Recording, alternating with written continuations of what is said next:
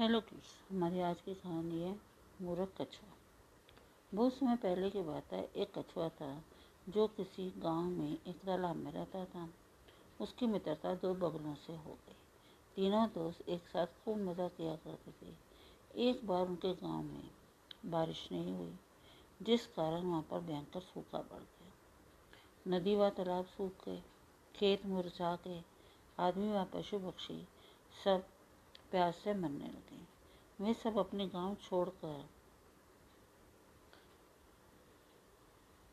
दूसरे स्थानों पर जाने लगे। बगलों ने भी अन्य पक्षियों के साथ दूसरी जगह जाने का फैसला किया। जाने से वे पहले अपने मित्र कछुए से मिलने गए।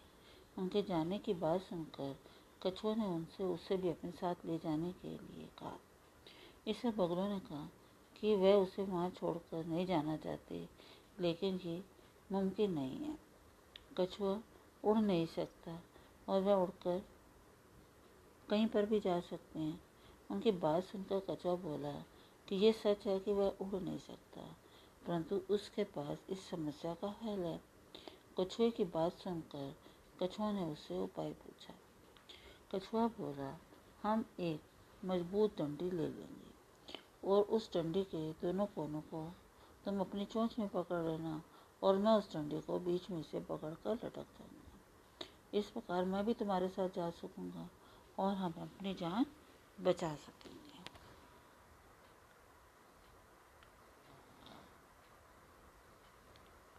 मुगलों को कछुए की बात समझ में पसंद आ गई और वे वहाँ से निकलने की तैयारी करने लगे। चलने से पहले बगलों ने कछुए को कहा कि वैसे साथ ले तो जा रहे हैं, परंतु हमारी एक शर्त है कि तुम सारे रास्ते अपना मुँह नहीं खोलोगे कछुए को बात करने की आदत थी। उसके लिए चुप रहना बहुत मुश्किल काम था। बगले कछुए से आगे बोले, यदि तुमने गलती से भी मुँह खोला तो तुम नीचे गिर कर मर जाओगे। इस पर कछुआ बोला, कि मैं कभी अभी ऐसी मूर्खता नहीं करूँगा। बगलों ने डंडी के दोनों किनारों को अपनी अपनी चोंच में दबा लिया। कछुआ डंडे को अपने मुँह में से पकड़कर बीच में लटक गया। और बगले उसे लेकर उड़ने लगे। वह तीनों आकाश में ऊँचे उड़ते गए। काफ़ी समय तक उड़ने के बाद वह नगर के ऊपर से जा रहे थे तो उनको देखने के लिए सड़कों पर लोगों की भीड़ जमा हो गई। किसी ने भी ऐसा नज़ारा पहले नहीं देखा था।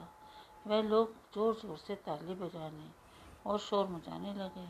लोगों को इस तरह शोर मचाते व ताली बजाते देख कछुए को बहुत गुस्सा आया। उससे बिना बोले नहीं रह गया। मैं बगलों द्वारा चुप रहने की बात भूल गया और जैसे ही कछुए ने बोलने के लिए मुँह खोला, मैं धड़ाम से नीचे गिर, जाकर गिर गया और मर गया। Thank you